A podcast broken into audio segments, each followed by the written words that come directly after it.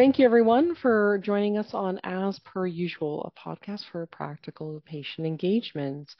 Um, today, we have two great guests who are going to share lots about training in patient engagement.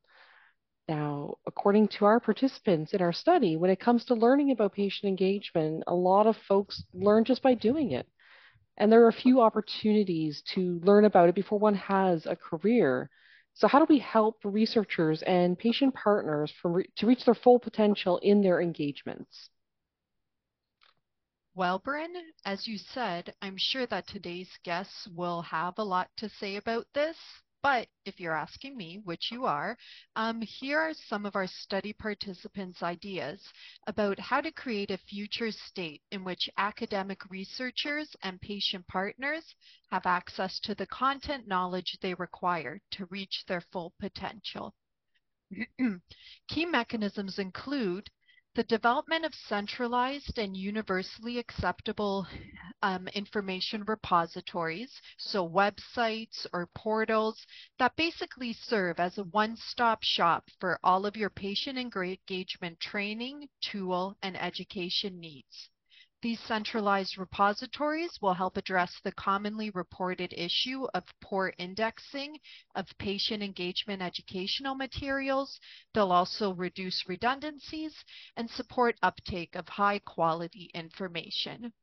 Another key mechanism involves integration of education about patient engagement approaches into university curricula, as well as widespread opportunities for patient partners to sit on graduate committees and to interact with trainees in general. In fact, my colleague Annette Schultz and I along with six patient partners who were Roger Stoddard, Delane Linkiewicz, Leslie Norris Singer, Kurt Schreiner, Kathy Smith, and Brenda Andreas actually co-developed and co-taught a graduate level course on approaches to patient engagement and research this past winter. We'll maybe share our experiences with that next season of this podcast. But definitely a key take home message from our experiences with the course was the synergistic learning opportunities that arose from students having the opportunity to learn about patient engagement through readings, as well as actually getting to regularly interact with patient partners. So to tie everything together, the big picture idea for today is that by creating a state in which academic researchers and patient partners have access to the content knowledge they need to reach their full partnering potential will not only collectively improve our patient engagement practices, but will also help foster an academic culture in which all viewpoints are valued and patient engagement in research is standard practice. So, without further ado, I would like to introduce our two guests today. Yvonne Pelling is the Patient and Community Engagement Lead, and Annie LeBlanc is the Director of Passerelle, which is also known as the Strategy for Patient-Oriented Researches, or as commonly um, stated, SPOR's, National Training Entity. Yvonne, Annie, could you please introduce yourselves to the listeners, including telling us a bit about your patient engagement work? Hi, everybody. My name is Yvonne Pelling, and I am a caregiver and advocate in patient-oriented research. I actually started in this work at um, the network through Access Open Minds, which was a, a youth-oriented um, project looking at service design and policy within youth mental health. And I was a, a caregiver council member and I got really involved and um, started to get uh, really excited about process of research that I kind of worked my way through the council. And, and by a few years later, I was running the council. Um, that got me so excited that I went back to school. so, so this is where um, I went and I went back to school to do a master's in education um, because I became really interested in the process of engagement. So what I see in engagement is a lot of the what is engagement, and I see a lot of the why of engagement, but not so much of the how of engagement. So this is where I met Annie, and um, I'll just pass it over to you. Hi, thank you, Yvonne. Hi, everybody. My name is uh, Annie LeBlanc. I'm from um, Quebec City, hence that big uh, accent. So hopefully um, this discussion um, goes well. Um, how? That's a really good question. How did I came to um, to do this type of work and to do patient engagement research? Um, many do not know this, but um, I'm actually a high school teacher. I started in um, uh, while I was doing my degree in education. Um, I became a I became a caregiver, uh, working through my uh, my dad's cancer, and um, you know I'm not to give away my age, but that was before internet and, and before support, and it really came clear it was really difficult to um, have the right information at the right time and you know and, and be engaged in the care and be engaged in understanding what was happening and that kind of changed the view of what I was doing and how I was doing things, which kind of led me to to go and and, and train and from you know and, and trying to think what we could do in terms of patient educations and helping and um, I decided to to take time off from teaching to to further that uh, that road and it was really from from there well it's it's history. I i got uh, further engaged in patient educations in trying to give patient voices in in the context of of care and from there i went on to to do a master's and, and phd in clinical epidemiology to find ways to bring the, the best evidence and the best data that patients actually needed, not what the not necessarily what the healthcare system thought was important. Um, that's how I, I came to uh, to working uh, with and for uh, patients and caregivers um, and the, the healthcare setting to to try and, and change that. So uh, years later, uh, here I am having worked in both the United States with the in the United States, which is kind of the Patient-Centered Outcomes um, institutes, and really trying to see how we can best support uh, not only our patients but their loved ones in the communities throughout our uh, our research and our work. So it's been an interesting journey uh, across different uh, organizations and institutions to to move that work forward. So here it is. Thank you both for coming on. And it's always so fascinating to hear about the different roads that people take and where they take us. But something that seems to be common to both of you, and I know it is, is your passion for patient engagement. So this is going to be a great conversation, I can just tell. So, um, that said, Yvonne, maybe you could start us off um, by sharing some more with us about your patient engagement work and what the concept of training and education in patient engagement engagement and research means to you? Yeah, sure, of course. Um, so patient engagement and research um, is really exciting to me because for me, research is this vast landscape. And it really has, we really have the opportunity as people to all be included. You know, I, when I first started on a council, I didn't really understand what it was that I was getting involved in. I didn't understand what my place was in there, but through going through the process over and over again, um, what I realized is that not only do we have place for patient partners, we have places for community members, we have places for researchers and for students. And if I've said this once, I've probably said it a million times. The best thing about patient oriented research is the people. And we want everybody to really be in there, or at least I want everybody in there to be expressing who they are. And that for me really is the, the foundational thing about patient engagement. Um, we might have certain values that come out um, that we all see as important, but how we express those values as individuals is really key to patient engagement. I'll, I'll pass it over to him. Um, Thank you, Yvonne. Um, it, it's it's so important what you just mentioned in in, in terms of, of of values and in terms of, of the people that makes a difference. And as we were talking, I was thinking, you know, alone we can go fast, together we can go far. Um, but I think that together we truly make that difference uh, in terms of how we see things. And um, we talk a lot about uh, patient engagement, but I think it's larger than making sure that we can um, we, we can bring those voices forward. I think we need to change the way other things also in terms of uh, doing research, doing care. So in talking about patient engagement, for me, it's it's also about how everyone uh, kind of take a step back, and this is what Yvonne has taught me. Is that how do we just take a step back and pause and think about why what am I doing and why am I doing this?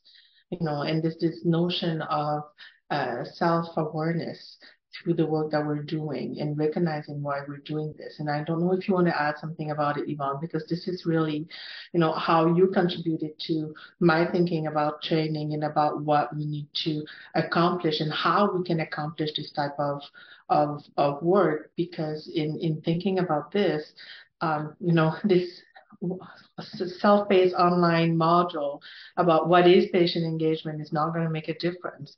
Um, so, so I think it's, it's interesting to think through how we also change the way that that we learn and that we experience research as a group to move forward patient engagement. I don't know if you want to add to this. Um, so for me, also the, around the training and the sort of capacity building of patient engagement, what that really comes down to is what Annie's talking about, that sort of experience. Um, yes, we have modules that can give content, but I think we really need to reframe education at this point, where it's not just about knowledge acquisition or knowledge transfer, which is really sort of how we've honestly all been socialized to like intake uh, education, but to really provide experiential learning opportunities so for me, you know, these are things where people actually get to feel what best practices are and they get the opportunity to embody the value of lived experience. Um, so, you know, like this is, it's more towards things like uh, building capacity in collaborative and co-design mindsets. For me, even creativity would be a key role in all of this. But underlying all these things, and you know, going back to what Annie says here about self-awareness is is the most important thing here. Because if we don't understand who we are, it's really hard to translate your lived experience. Because then I only understand it in the context of my own self. I don't understand it in the context of the larger picture. And when we embed lived or uh, when we embed self-awareness into our practices, I think what we get is um, more accountable spaces. So I know that we've spent a lot of time, or at least in circles that I've been in, looking at safe spaces, which is also important. But accountable spaces do something more for us. They actually embed the humanness of research and the humanness of who we are. Uh, accountable spaces include disappointment and and um, you know uh, hurt feelings. Uh, but what they also do is create a space for not for people to be called out, but for people to call themselves out. And actually, you know, I would say that uh, working with Annie, I find that this is something that we do in our team, and it, it is quite refreshing. Um, she often, you know, if she makes a mistake, she says sorry, and it just it gives me the opportunity to also make mistakes and say sorry. And I think that that that's about that sort of healthy relationships and, and connecting with people. Uh, one of the things that I I think what I'm hearing is that the training isn't isn't so much about what I think we've been conditioned or, you know, trained to, to look at in terms of modules and textbooks and a curriculum and this sort of very strict pedagogy of of how to be how to facilitate patient engagement, how to be a patient partner, but it sounds like it's and i don't like using this term but for lack of better terms a soft skills. It's the skills that are um, that aren't necessarily as conducive to a webinar an hour you know for an hour that one can go on and learn a skill and ta-da you're, you're a patient partner or you're a researcher that suddenly knows how to engage. And I guess I was wondering, can you comment a bit more on, you know, how like is it is experiential learning that really shapes that, and are you building that into the work that you're doing to encourage more of those relationship center, relationship based skills? So for me, for sure, it's experiential learning opportunities. Um, I would love to have uh, capacity building um, sessions where we're really looking at, you know, fundamental principles of, you know, infinite possibility and interrelatedness, perpetual change, where we're really diving deep into things like collaborative and co-design mindsets and creativity, where people actually get the opportunity to live out patient engagement. It's patient engagement isn't something that we can just talk about. It's something that we live. It's it's a life experience. it's not uh, it's not just something you read in the paper. Yeah, I mean, we can, you know, we can try to, we can read about uh, the feeling to, to be in a roller coaster. We can try to describe what it means to be at a Taylor Swift concert. We can try to see, you know, the how it makes us feel when we walk on the beach. But until you've experienced it, until you, you've been there and that you've been fully immersed, um, then you realize kind of what what we were really saying. And, you know, Yvonne and I often talk about this is that, you know, I, I was making comment about not having information when my dad was sick. Um, because, you know, not long ago, at least for me, um, you didn't have that information at the top of your fingers, you know. So, so we've designed learning in terms of sharing information and, and about acquiring information because that what was needed because we didn't have anything else. So it was about all taking in, and then if you were lucky, you could actually experience it and try to transform that information into skill and then into, eh, into competencies. And years later, with, with all of that information available, we haven't thought about how to transform it. And we still kind of promote that way, that, that way of thinking and of learning. But information is important but this is not how we're going to change it. And we've seen it in, you know, in, in, in medical education, in any other field, that training alone doesn't change behavior, doesn't change action, doesn't change the way that we do things. So I think it's the same way for, for us. So um, if we want to truly build capacity, and I often talk about capacity rather than training, because I think that's what we're aiming for. We're aiming for people to be able to engage in that work, to co-create, to you know make a difference altogether. So to build that capacity, yes, we need to know and to have some information and to understand where does that come from and why do we need to uh, to move into that direction. So the what and the why is important, but then how do you move to the how? And that's what Yvonne was saying earlier. And moving to the how is difficult. It's difficult because within that capacity framework, um, we need to expand that to think, okay, what are the infrastructure that we have in place that will support that, that will support patients coming together, that will support research team to move in that field. So we also need to, to think in terms of what what are there? What is it? Do we have physical space? Do we have uh, opportunities to bring people together in those infrastructure?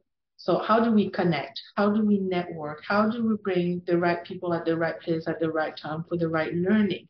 Because again when you're most often when you're taking those training in those courses it's when your group know it's with your peers sometimes it is with different people but again you're not you're not sharing those difference of ideas. You're not having that, oh, haha moment. I didn't think about that. I'm so grateful that you've brought in this point of view. So how do you create that space to engage with it? How do you provide the right mentorship to help and guide and facilitate those discussions? Because, you know, we've all experienced it. It's difficult it can be, you know, it, it, can be quite challenging at first, both from a patient perspective, but also from a, a, clinician, from a researcher, for a training perspective, to kind of be confronted to all of those different views and opinion and how you bring all of this together. So how do you also think about that mentorship and about um, that support that we can provide. So we've been, you know, we've been really trying to to think through as we want to further uh, help with patient engagement and see how we move forward with the science of patient-oriented research, really to think beyond that notion of, of training in courses and think through in our environment. How do we build, and Yvonne said it at the beginning, how do we build those relationships? How do we make sure that we all come together, that we have the space, the environment, the financial support, whether we like it or not? It's, you know, uh, we do need resources as well to move projects forward, to move collaborations, to help uh, with um, with with patient compensations, with different kind of training, with those environment. I mean, nothing come. Unfortunately, I wish nothing come free, but we also need to think through that. And it was actually one uh, one fellow. Um, Embreen Serenya that um, when we were talking about her about you know, training opportunities and said, what do you see next for trainees? And she says, well, if you do give us fellowship and, and dollars, it's, it's nice, but it doesn't mean that we know what to do with it. Um, so, you know, so, so it, it can actually become uh, unsettling to see, okay, I need to do this by myself. Um, so again, so it, it's really this multifaceted approach where uh, not one thing is, is the right answer love what you have both shared because it's so eloquently verbalized, something that I've tried to share, but more importantly, I felt. And I tell anyone that I talk to about patient engagement and research and patient oriented research, one of my very many favorite things about it is that it has actually changed who I am as a person and the way that you both speak at it, it's clicked for me. It's because it's gotten inside of me and changed me, not to be corny, but in my heart and also in my approach to how I approach research and how I do things.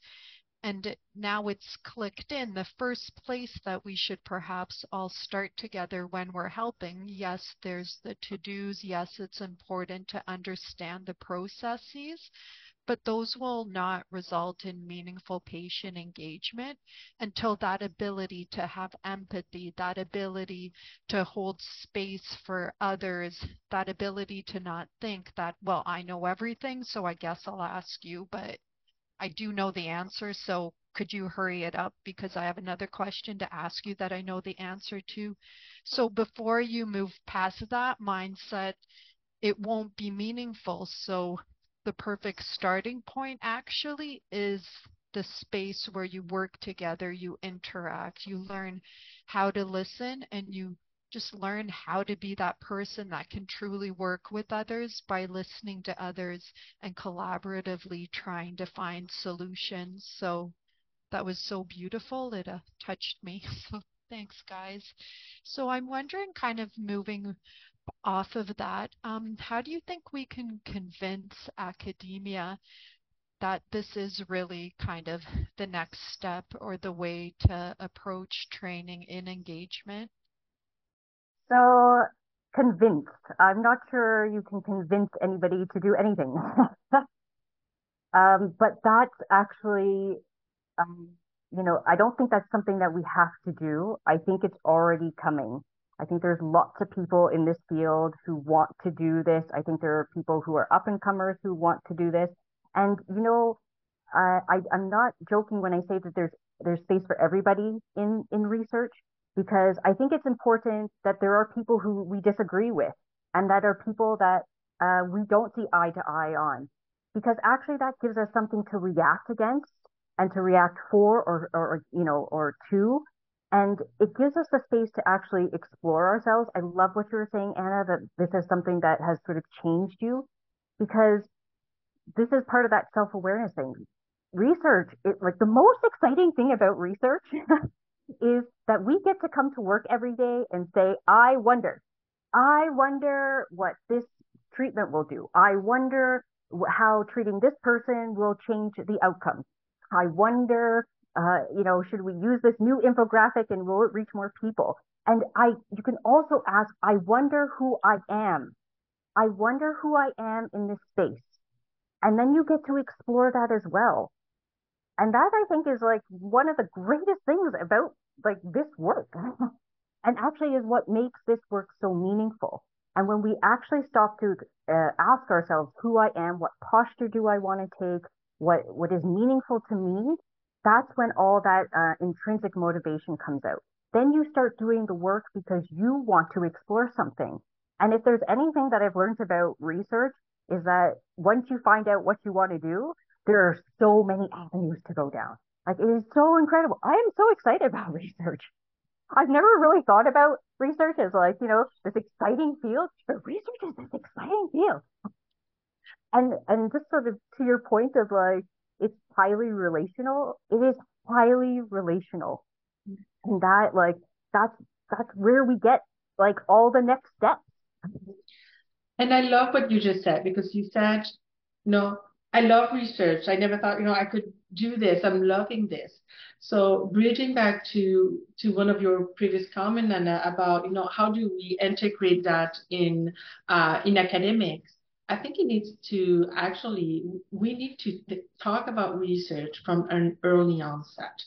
I think it needs to even start at elementary, at high school, because it is about discovering the joy of working together and solving an issue. Because for too long it's been about research and here's they're going to give us the you know the evidence and here's and we don't know and we can change and am I should I be vaccinated or not and why? And so there's just so many questions. And we never think about general you know health literacy and, and numeracy. So how do we from the get-go from an early childhood um, are being involved in thinking through how we want to change things and how our voice, whether we're in elementary in high school, whether we're a, a patient before we're not, uh, whether we're a healthcare provider or growing up to become researchers, if we learn to um, have a voice and we learn to share what we think and to work together and to say that we together can make a difference,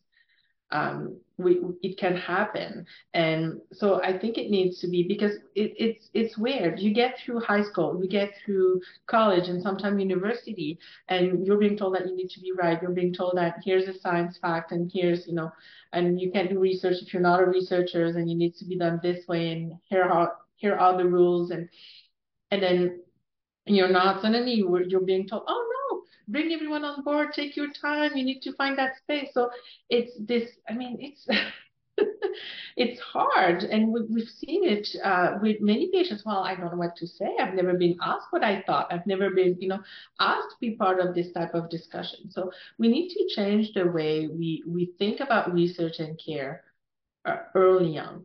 So when you're talking about so so yeah so that's always my my take on we need to be more involved um, early on. And in terms of integrating into medical school and graduate school, you know, this is my my two cents on on this. But you know, when when we're having all of these add-on, and that unfortunately this is what we're seeing in, in most of the institutions. And oh, by the way, here's this new thing called patient-oriented research and patient engagement. We're going to give you this one course about it, uh, but the rest is going to stay the same way it's been for the past 15 or 20 years. So um, it it needs to stop being an add-on and we need to start thinking about it in everyday course in every the every way that we're doing our classes the way we think the way that we engage with uh, knowledge. So how we bring the principles of patient engagement and patient oriented research in all of our course in all of the curriculum so that it's not about doing patient oriented research or not but it's about engaging from the beginning into uh, finding ways to do the best research for those uh, for which the research matters. Um, and not only I, you know, I always say that in the, in the best of worlds, you know, patient-oriented research doesn't even exist because it is the norm. It is the way that we're doing things. So we don't have to call it out and say, here's two, two credits or three credits because it's been embedded uh, into the way that we've been doing things for, for so long. But this is me being a little bit. no, I, I was going to ask you about I was going to ask you about the education actually as the next step because it's one of the things that has occurred to me. Um, is that you know certainly there's been struggles in and I and I think uh, to Yvonne's point, you, you, know, we're getting better. It's it's less of a convincing that we have to do. That it is more. There are more folks, critical mass, that wants to to do it. They're just there's other barriers perhaps we have to take down for them to, that they feel these constraints. Like you said, it's one course, that they have all these other courses that they need to take care of, and it becomes this very mechanical. Um, mechanical thing and maybe it's touching back on some of what Yvonne has said about creativity and collaboration. Um, you know I see for example in some med schools they they teach improv to improve communication. Is it do we really do we need to go that outside the box to really encourage these kinds of skill building in in in graduate and medical school? Um, and also also trying to address ahead of time some of the barriers perhaps we can anticipate having gone through some of this some of this education these pathways ourselves so i would argue actually it's not that outside the box collaborative mindsets are what we do every day.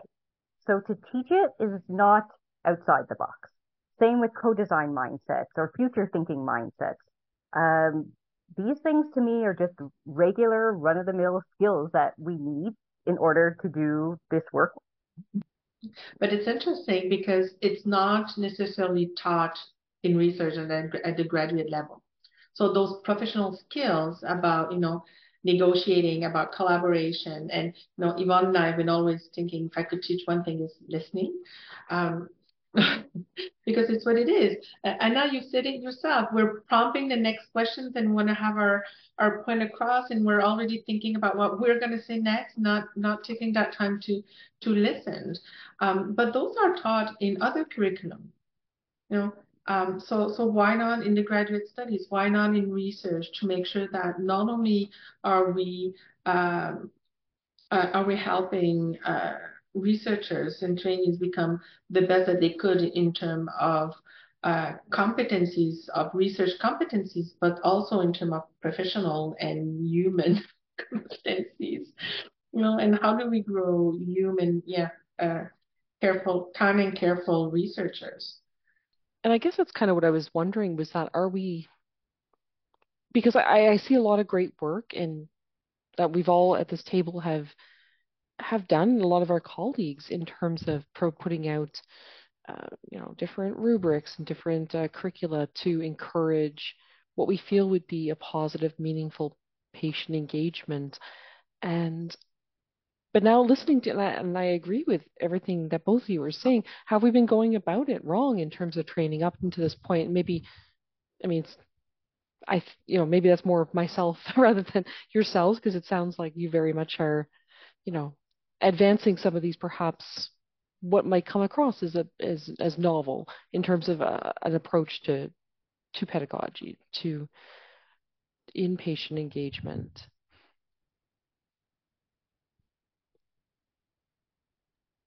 have we been teaching the wrong things? I guess you know that you know there's after a certain point, you know, we can we can teach people this is the steps of research, but there seems to be a, overly a focus, at least in my own experience, on those pieces rather than teaching teaching us to sort of listen as a skill, like as a course or like as a as a webinar, right? As opposed to this is what a t-test is.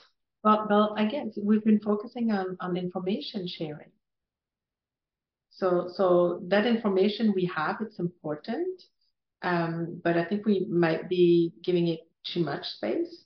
Um, and maybe as we go along, we need to focus on the relational a little bit more, which is which is harder, more difficult, but it it is being done. It's just finding ways to bring it. And I know some program are doing, you know, really good job, and there's a lot of examples of programs that um, that that are bringing those those two to, together. Um, and I know there's a lot of initiatives think this is where we need to go overall, regardless whether it is patient-oriented research, but to bring more of, of those skills uh, forward. But it's hard, and that experiential learning is is hard. How do you create those opportunities uh, to to network and, and co-create within the context of a defined time and space, and particularly within a defined time and space of productivity? Because that's the other thing also that um, I know it's it's dear to me, and we talk often uh, about this as well. Is that you know we do need time to take a step back and to look at what we're doing and how we're doing things because we know that in the long run, the change that we're aiming to produce is more meaningful and will be embedded, you know, most likely, I mean, I don't have all the evidence behind, but you know what what we're seeing is that this actually help with um, bringing you know the best of care in, in practice. Um, but it takes that to be to be that to to gain that uh, to to gain that um, to to gain this we need to spend time ahead, you know prior to this.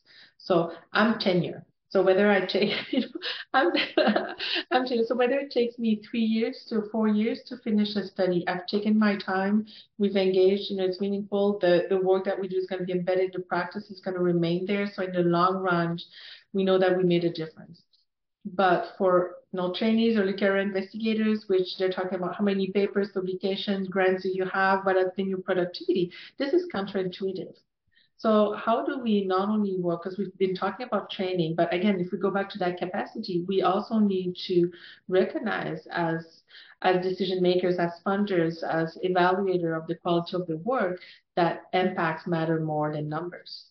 Um, and and that's also a big change that is going to be very helpful in thinking through that we, the way that we do we engage patients in the way that we do this type of research.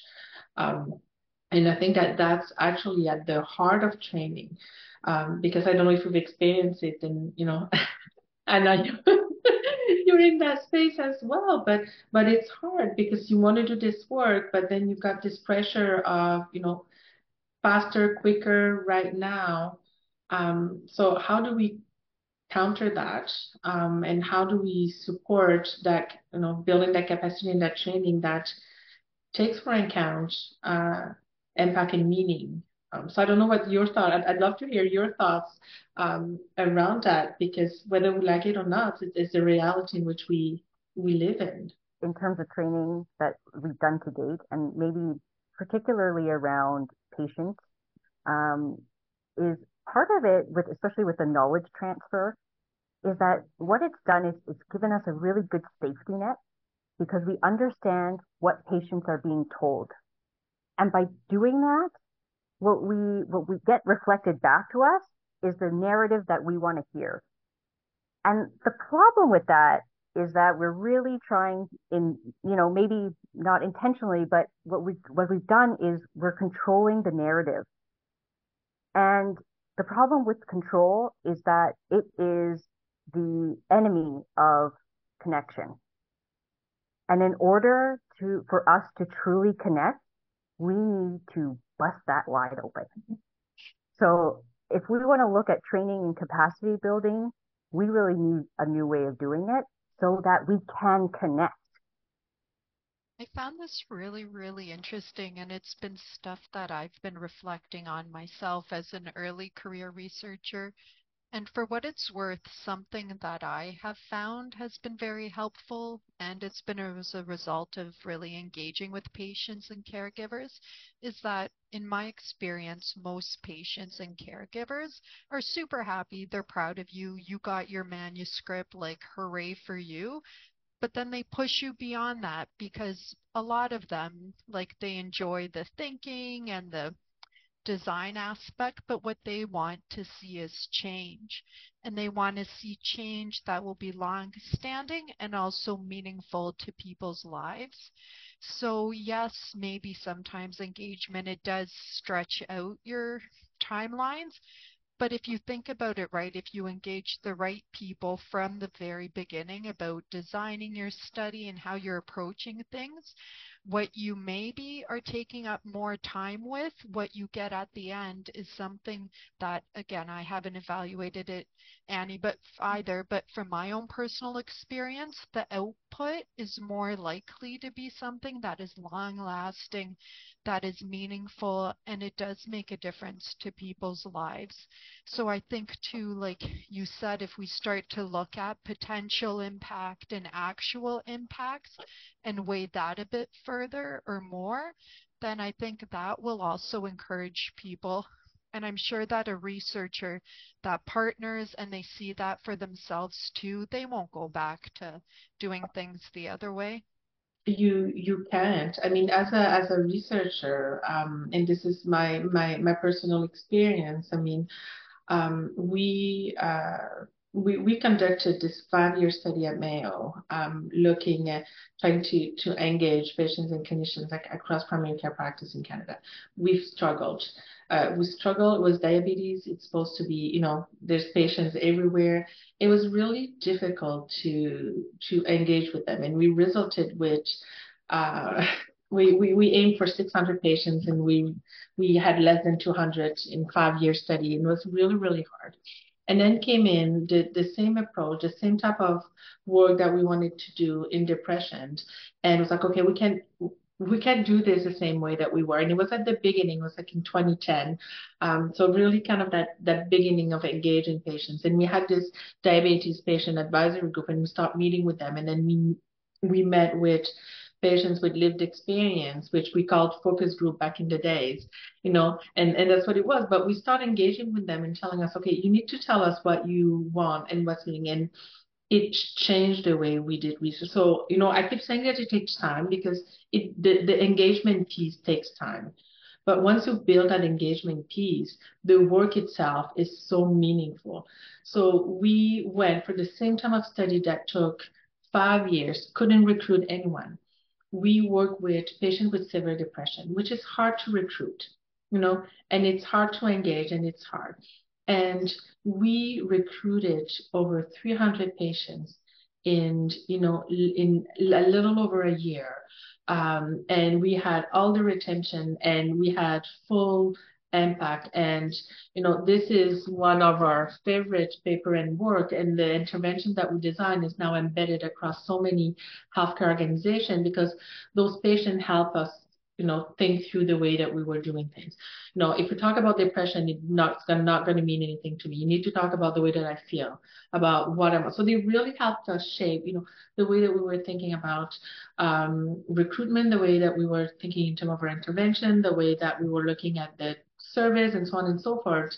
And you know, we're not we're in context of training, not of research, but I, I do want to point out that the the value of what they can bring is you know is so many. So it took longer from that engagement perspective, but once we got into conducting the study, we gained so many years and so much more impact from there. So I think that this is, and this is where people might might see the hurdle from a, a, researcher perspective, is that notion of we keep telling people that it takes time, but when you build those meaningful relationships, then the work, the work is worth it. And once you have those relationships, you just keep going.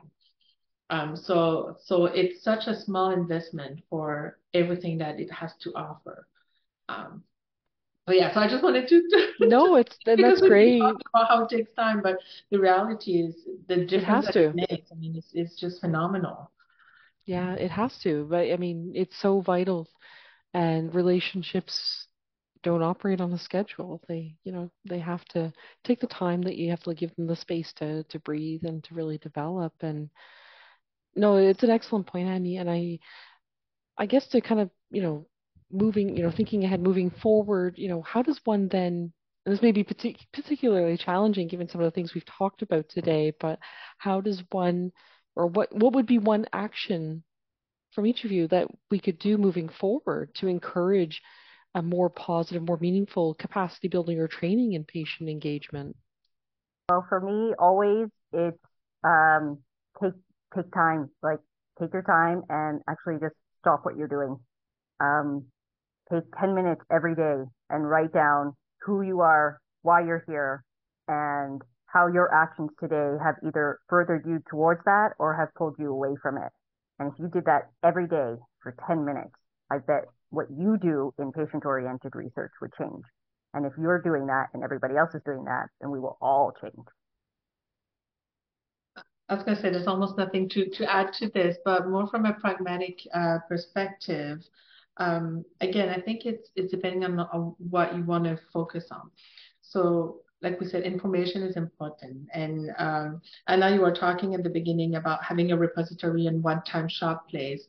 So hopefully, um, the national training entity is, is, is that place where working with all of the different people in, that have done phenomenal work over the years, we can centralize all of that information so that you can find what you know the the, the, the right activity, the right learning activity, whether it's a seminar or a training or all that works for you. So I think in terms of that, there's still the importance of that learning piece. And that learning piece then needs to be follow up with different opportunities. And this is where we need to think through as to what those this different the how, as Yvonne was saying. So so maybe it's less about training, but more about an onboarding. You know, this onboarding process where you can tell people to go from A to Z right away. So it needs to be about raising awareness. It needs to be about finding ways that uh, to to to have that meaningful engagement is thinking through activities with your group in terms of do we have that space? Uh, who do we need to connect with? How do we have conversations over a period of time? So it's more in those different type of activities. And maybe we um, and this is one of the projects that Yvonne is working is leading with PASSERELLE is this this onboarding. What does it mean to for everyone to onboard uh, in, in patient-oriented research. And what it means is, is sometimes it's that reflection, sometimes it's information, sometimes it's tool and resources to help you through some elements. Sometimes it's finding ways for researchers to, to change the way that you're doing your research, because it's one thing to have patient involved, it's another thing to change your study design, but you know, supporting them in doing so, supporting people to have conversations um, supporting them physically. Do, do, our patient partners have computer, Wi-Fi, you know, different access? So uh, again, I think there's ways that we can think together uh, about those different cues. And then for each of those cues, helping and supporting. Um, as for, for PASSERELLE, like I said, we've got this, these trainings, but working also with those group in, in meeting both, well, not both, but patient trainees and, and researcher where they are at and making sure that which all of these different resources that we have, finding the, the right one for that, that right person. Um, but that experiential, I'm going back to Yvonne, creating those experiential learnings are difficult. It's hard, particularly, you know, post post COVID, people are still trying to to bring that. So I would love to be able to think through how do we do this? You know, is it more online meeting where we create those communities of practice, or is it more at a smaller level in practice? Um, I'd love to eventually to hear what people thought because we don't have that much of evidence in terms of what works, what doesn't, and where we should be heading. Uh, I know we want to try to find out. I think that you know the best thing to the best way to find is to try and to to see what what feels uh, like working because not everything works for everyone. So it's yeah, finding that right match. I think that's actually, you know, a great place to to can sort of um, move forward with our next steps. And um, you know, I think if the opportunity is there uh, to take a page out of both your book, Annie, and yours, Yvonne, that I mean, certainly I've learned so much, and I know Anna has today as well, that we can perhaps continue to learn together with both your both yourself and uh, Yvonne, uh, you know, moving forward to build that relationship and to and to start figuring some of this out because I think it is vital that we move from an instrumental to more of an experiential um, capacity development for patient engagement. That's almost the next uh, the next uh, step iteration of it. So I really appreciate and on behalf of Anna as well um, your time, both of you today, for joining us on, on our podcast and for sharing your thoughts. And I know for folks who are interested and who listen, uh, we have the the full transcript on our Substack. We also have uh, resources that our, our guests generous, generously share with us. So be sure to check it out on our Substack.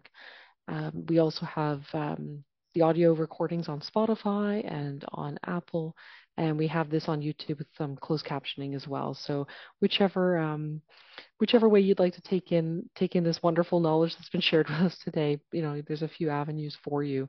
And if you have any questions about anything you've heard today or in previous episodes, you can contact Anna. Uh, anna.asperusual at gmail.com and myself is bryn.asperusual at gmail.com. So again, thank you both very much, Yvonne and Annie, for joining us today and sharing your expertise and let's all move, keep moving forward together to build that world of wonder and uh, make patient engagement and research the standard or as per usual. So thanks very much.